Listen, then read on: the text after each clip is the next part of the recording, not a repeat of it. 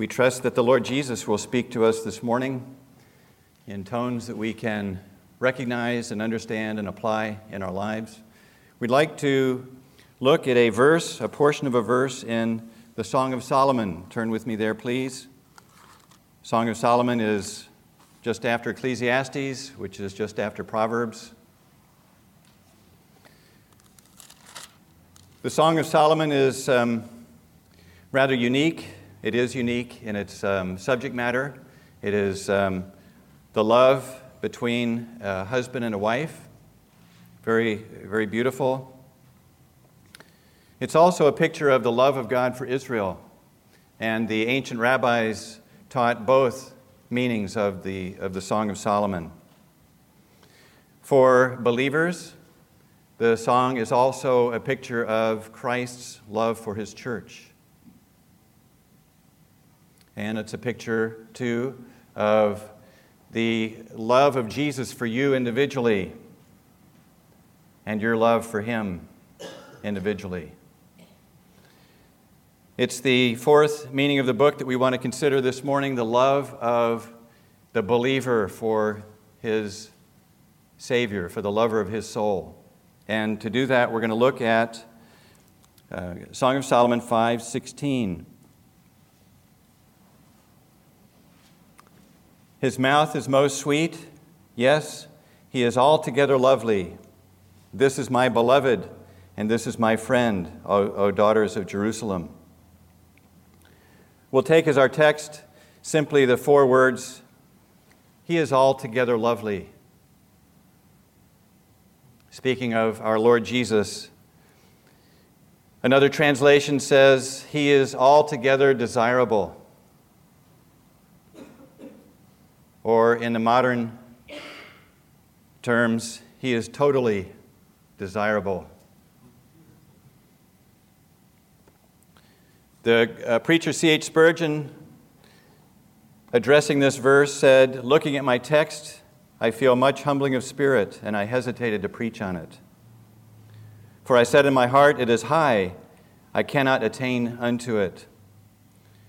If I cannot grasp the ocean in my span, yet may I bathe therein with sweet content.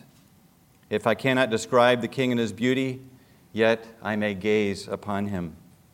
Since the old proverb said, a prince, I'm sorry, a beggar may look at a prince.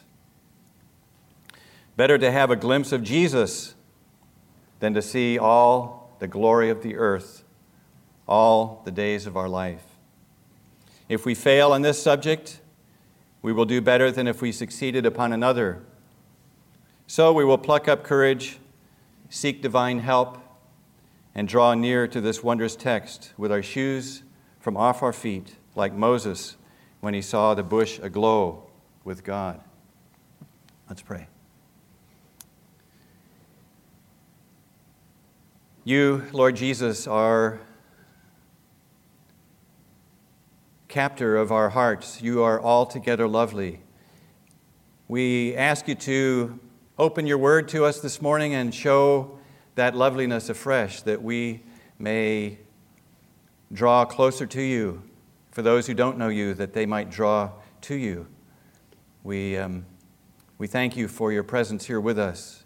Lovely Lord Jesus, in your name, amen.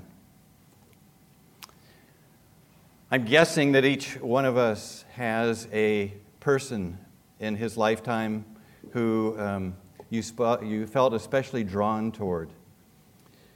It was um, because of their loveliness of character, their generosity, their humility, their forgiving spirit. It's, um, it's natural for us to want to spend more time with that person, not to put demands on his time, but just because we want to watch the person in action. We want to be a part of, of what that person is doing. In my lifetime, I've been privileged to have several who have so attracted me by their personal magnetism, their inward beauty. One dear older brother invited um, young men, um, by twos and threes to join him on short vacations, to drive up the coast um, a visit to uh, local assembly to um, accompany him on ministry. And these were some of the most memorable times of my life as a new believer, to accompany this dear saint.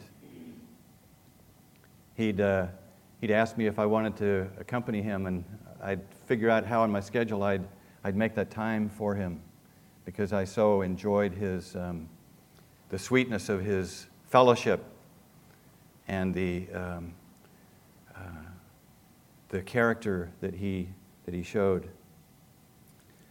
In time, I was exposed to the faults of these dear people, and I wished that I had not.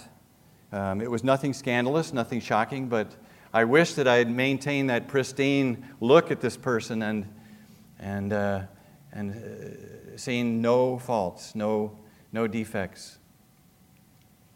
We don't have that danger this morning. There's no no. Uh, risk of uncovering a fault or defect in the Lord Jesus Christ.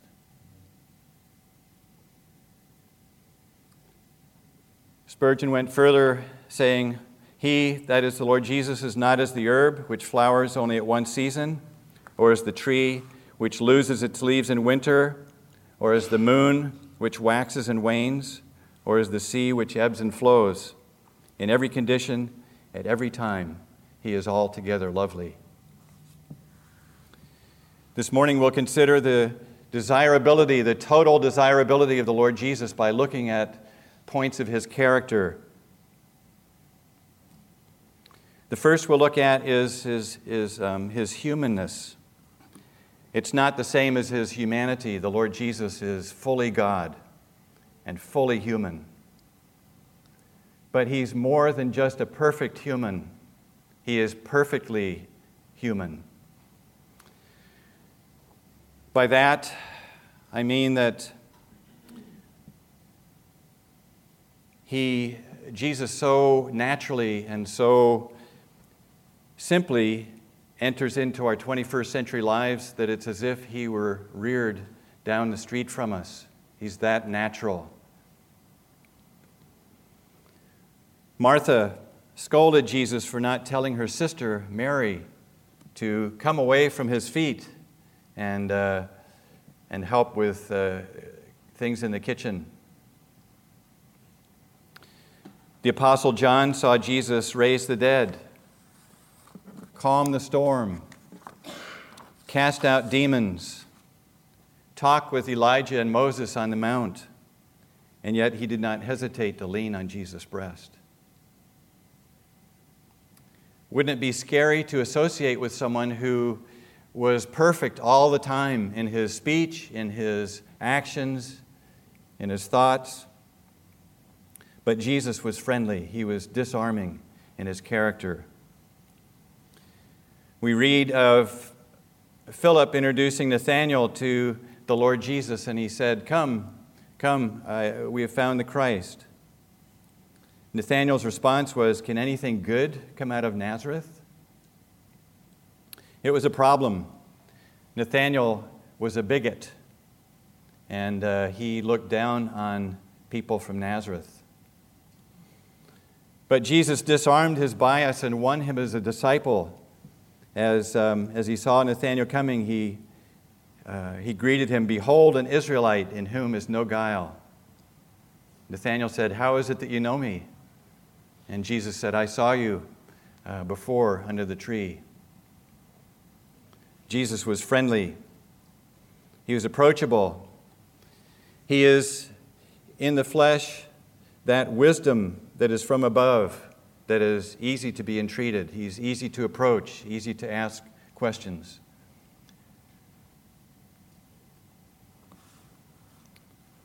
He is humble.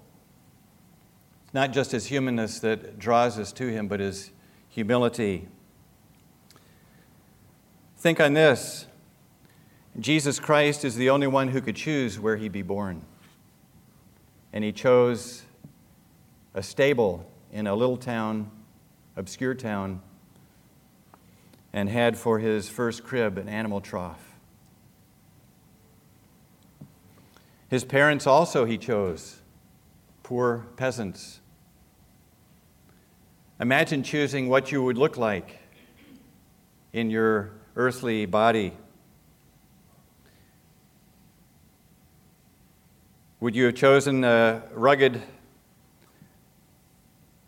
handsomeness and towering stature of Sam, of uh, King Saul? Would you have chosen the radiance of um, Queen Esther? Isaiah said, "He has no form or comeliness." That is, he has no um, no facial Uh, handsomeness, no uh, honor, no glory in his um, in his appearance. And when we see him, there is no beauty that we should desire him. Superficially, by outward appearance, the Lord Jesus was plain. We could not distinguish him from others. What lowliness of self-opinion. I love the Lord Jesus for his decisiveness. Because of the merchandisers and money changers in the temple, Jesus made a whip of cords. He drove them all out of the temple with the sheep and the oxen and poured out the changers' money and overturned the tables. What a scene. And he said to those who sold doves, "Take these things away. Do not make my Father's house a house of merchandise." Then his disciples remembered that it was written, "Zeal for your house has eaten me up."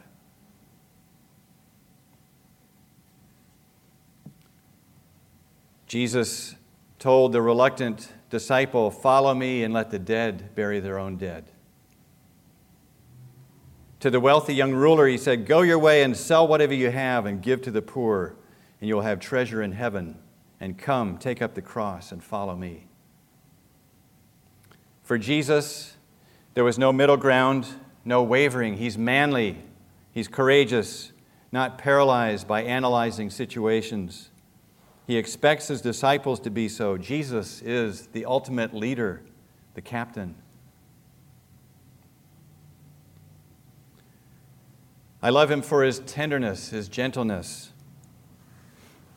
The woman at the well of Sychar previously had five husbands. She was not doing well. The man with whom she lived was not her husband. The Lord could have blasted her. He didn't. Instead, he asked her for a drink of water. He reasoned with her. He drew her out. He offered her living water, and she became the town's evangelist. The woman caught in adultery. The law of Moses commanded that she should be stoned. The Lord Jesus showed her mercy instead. Jesus accepted the costly fragrant oil that his worshiper poured on his head. It was awkward. Jesus received it, acknowledging that she did so for his burial. She, for one, understood his impending death. And he commended her for it. He made sure that Matthew included her act in his gospel record so that wherever his gospel was preached, her act would be recognized.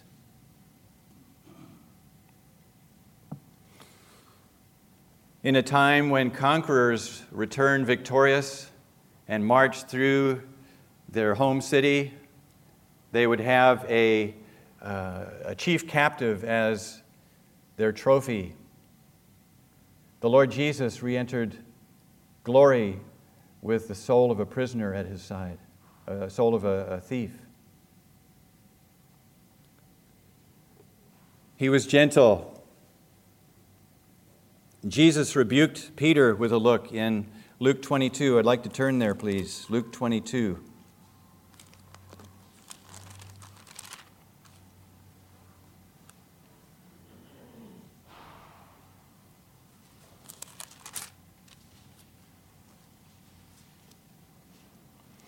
Jesus had predicted Peter's betrayal, his uh, denial, rather, in verse fifty-four.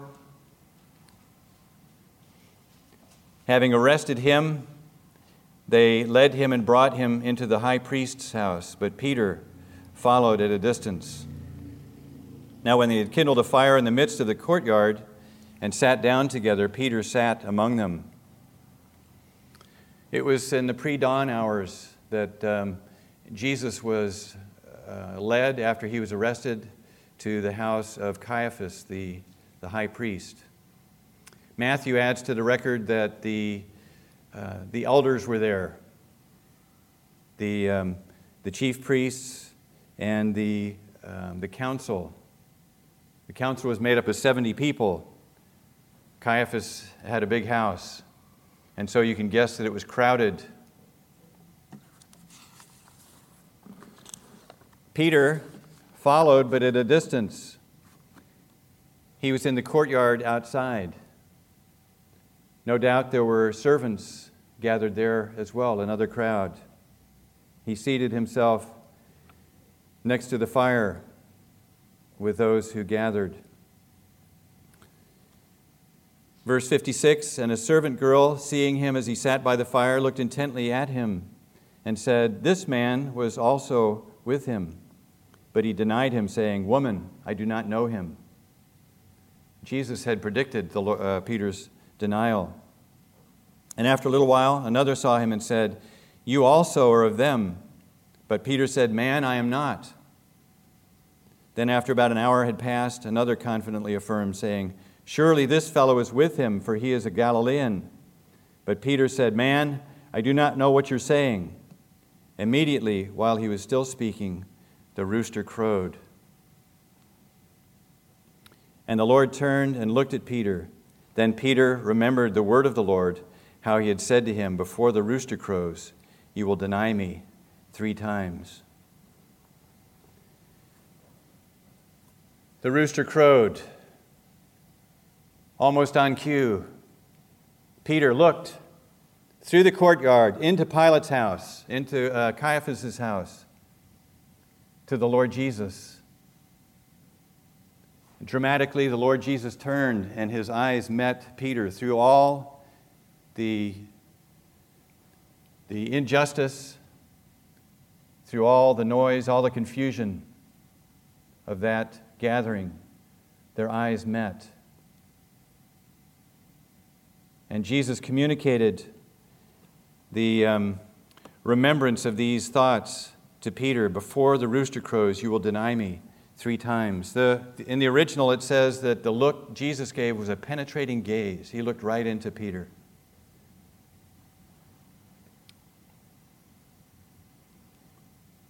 Peter went out and wept bitterly. What was the look that Jesus gave Peter? Was it one of anger? No. One of sadness, one of disappointment. Was it one of, "I told you so"? No. There was a young man one day um, expelled from a prestigious private school in the Bay Area. His parents had, had worked hard to get him into that school. And uh, due to his um, continued misconduct, he was, um, he was expelled. His dad came into his bedroom that night and knelt down by his bed, and he wept. And he said, "Son, I wanted so much better for you." I believe that's the look that Jesus gave Peter. "Peter, I wanted so much better for you." And Peter went out and wept. The Lord had warned Peter, "Satan has asked for you. He wants to sift you like wheat."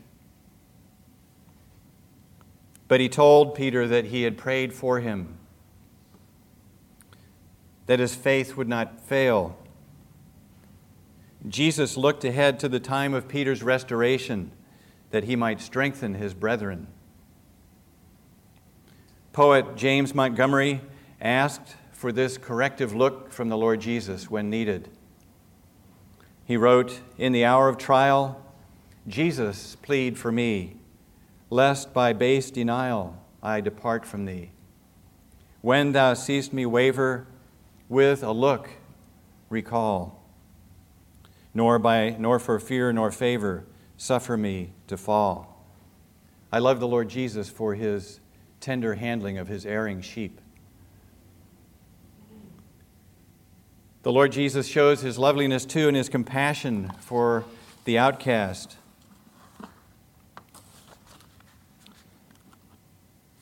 A leper came to him and worshipped him, saying, "Lord, if you're willing, you can make me clean."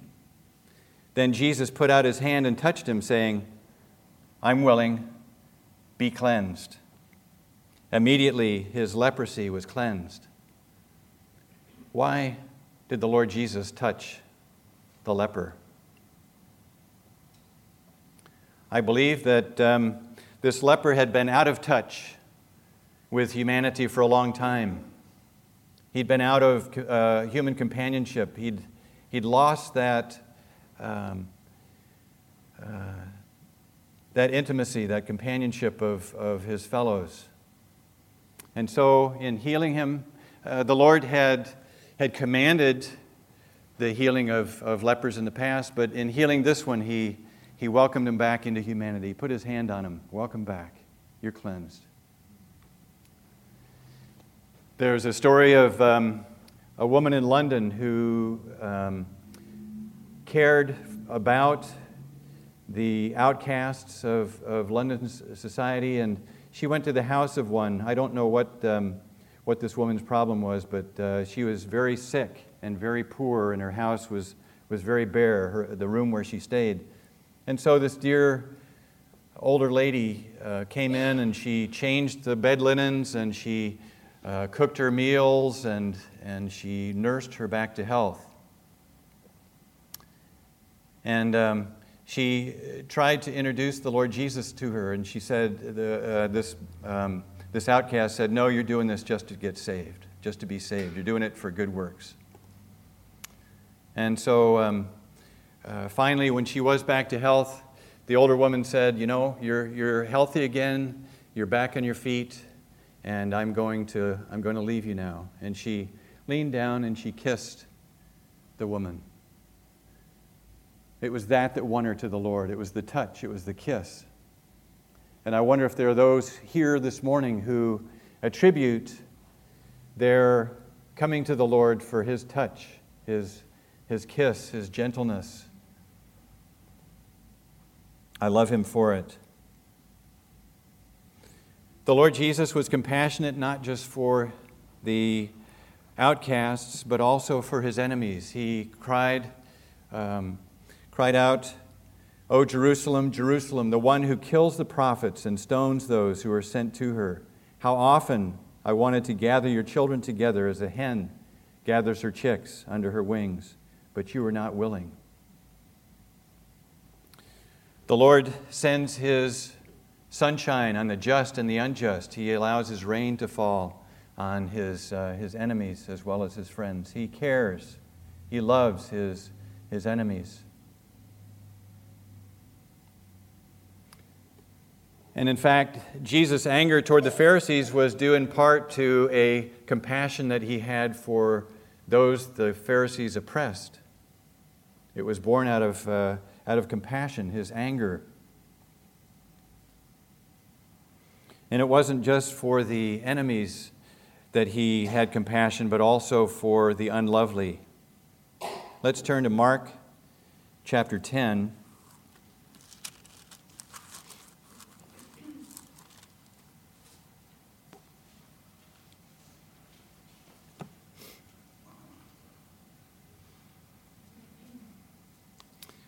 There was a rich young ruler, and he... Um, He met Jesus on the road. He came running to him and knelt before him, and he said, "Good teacher, what shall I do that I may inherit eternal life?" Mark chapter ten, verse uh, seventeen. So Jesus said to him, "Why do you call me good? No one is good but one, that is God. You know the commandments: do not commit adultery, do not murder, do not steal, do not bear false witness, do not defraud, honor your father and your mother." And he answered and said to him, "Teacher, all these things I have kept from my youth." He wasn't that old, but here he is uh, claiming that he'd kept the law for, uh, for at least that amount of time. Then Jesus, looking at him, loved him. This young man was um, stuck on himself. He was proud. He was self-righteous. He was blind to his need. And Jesus loved him. Jesus loves the unlovely. How many of us would be here if he didn't? Jesus loves fornicators, idolaters, adulterers, homosexuals, sodomites, thieves, covetous, drunkards, revilers, extortioners, and such. The Apostle Paul told his Corinthian hearers were some of you. For when we were still without strength, in due time, Christ died for the ungodly. God demonstrates his own love toward us in that while we were yet sinners, Christ died for us. He loves the unlovely. He has compassion, and I am drawn to him for that.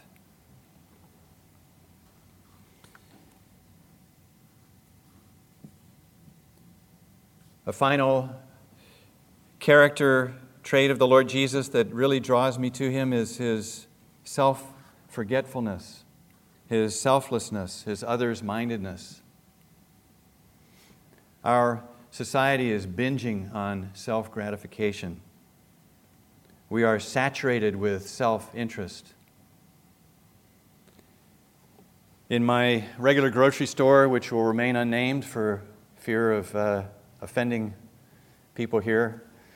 Uh, there's an advertisement broadcast over and over again on the loud on the on the speakers. Here at blank, we make your shopping more convenient for you so that you have more time for yourself. It may not seem like a whole lot, but uh, it irked me. It rubbed me the wrong way. We're going to make things convenient for you. We're going to make your shopping experience quicker and easier so that you have more time. Not for others, not for family, not for needy, but for yourself. It was a master stroke of marketing. You come here to this store, we're going to make it so you have more time for you. Jesus was others-directed. I say was, and you know that I mean is. He was on the earth, others-directed. He is today, others-directed in glory. Paul wrote, "Let nothing be done through selfish ambition or conceit, but in lowliness of mind, let each esteem others better than himself. Let each of you look out not only for his own interests, but also for the interests of others. Let this mind be in you, which was also in Christ Jesus." Atheist philosopher Karl Marx wrote in the eighteen forties, "Religion is the opiate of the masses. Religion is the opiate of the people. Opiate is a medicine prepared with opium that causes sleep and inactivity." Karl Marx thought religion made the, uh, the working class unproductive, and so he called it an opiate, something that makes you dull. What is the opiate of people today? It's the internet. It's professional sports, football, baseball, basketball. It's surfing the web. It's wi- it's video games. The world's quest for leisure, for amusement, for recreation seems to have overtaken the church. Americans watch on average three hours of T V a day. Christians pray on average minutes per day. Were there distractions in Jesus' day? Of course. What was Jesus' response to those distractions? Mark's gospel gives us a clue in Mark three, twenty and twenty-one. "Then the multitude came together so that they could not so much as eat bread." That was Jesus and his disciples. "But when his own people heard about this, they went out to lay hold of him, for they said, 'He is out of his mind.'" Jesus was so busy helping others that they didn't have time to eat. He wasn't flustered. He wasn't exasperated. He wasn't hurrying here to there. He was just pouring his life out for others. In doing this, his family thought he was insane. Jesus Christ was out of his mind for you. He so preferred your comfort and eternal welfare that he was willing to endure God's punishment in your place. Himself bore our sins in his own body on the tree, that we, having died to sins, might live for righteousness, by whose stripes you were healed. You know the grace of our Lord Jesus Christ, that though he was rich, yet for your sakes he became poor, that you through his poverty might be rich. Yet it pleased the Lord to bruise him. He has put him to grief. When you make his soul an offering for sin, he shall see his seed, he shall prolong his days, and the pleasure of the Lord shall prosper in his hand. He shall see the labor of his soul and be satisfied. By his knowledge, my grace, my righteous servant shall justify many, for he shall bear their iniquities. Aren't you glad for the Lord Jesus' selflessness and not selfishness? If you do not know the Lord Jesus this morning, are you drawn to him? Do you feel like you'd like to, to have a relationship, a living relationship with the Lord Jesus Christ? It's simple. It's a matter of just acknowledging your need, agreeing with Jesus of your unfitness for heaven because of your, your sin, and trusting in his finished work on Calvary for the safety of your soul. Will you trust him? Will you come to him? Don't you want to spend eternity with Jesus? We've looked this morning at the Lord Jesus in his humanness, his approachability, his friendliness, in his humility, his decisiveness, his gentleness, his compassion, his selflessness. To quote Bill McDonald on this verse, let us aspire to have our to have our hearts captivated by Jesus, that they are filled to overflowing with love for him. He is altogether lovely. Let's pray. What a Savior you are, Lord Jesus, to have compassion on the unlovely, on the your enemies, Lord, on the outcast. We thank you for your sterling um, character, for your perfection, and yet um, this friendliness with which you were willing to sit with tax collectors and sinners. You were willing to, to even associate with us, to um, uh, to be our Savior, to be to be ours. And so we praise you this morning for Um, your loveliness, your your character. We pray for those who don't know you. We pray that um, they would see that um, that you wait for them as uh, as we worshiped you this morning, that you are long-suffering, desiring them to not perish, but, but have eternal life. We thank you, Lord Jesus, in your name. Amen.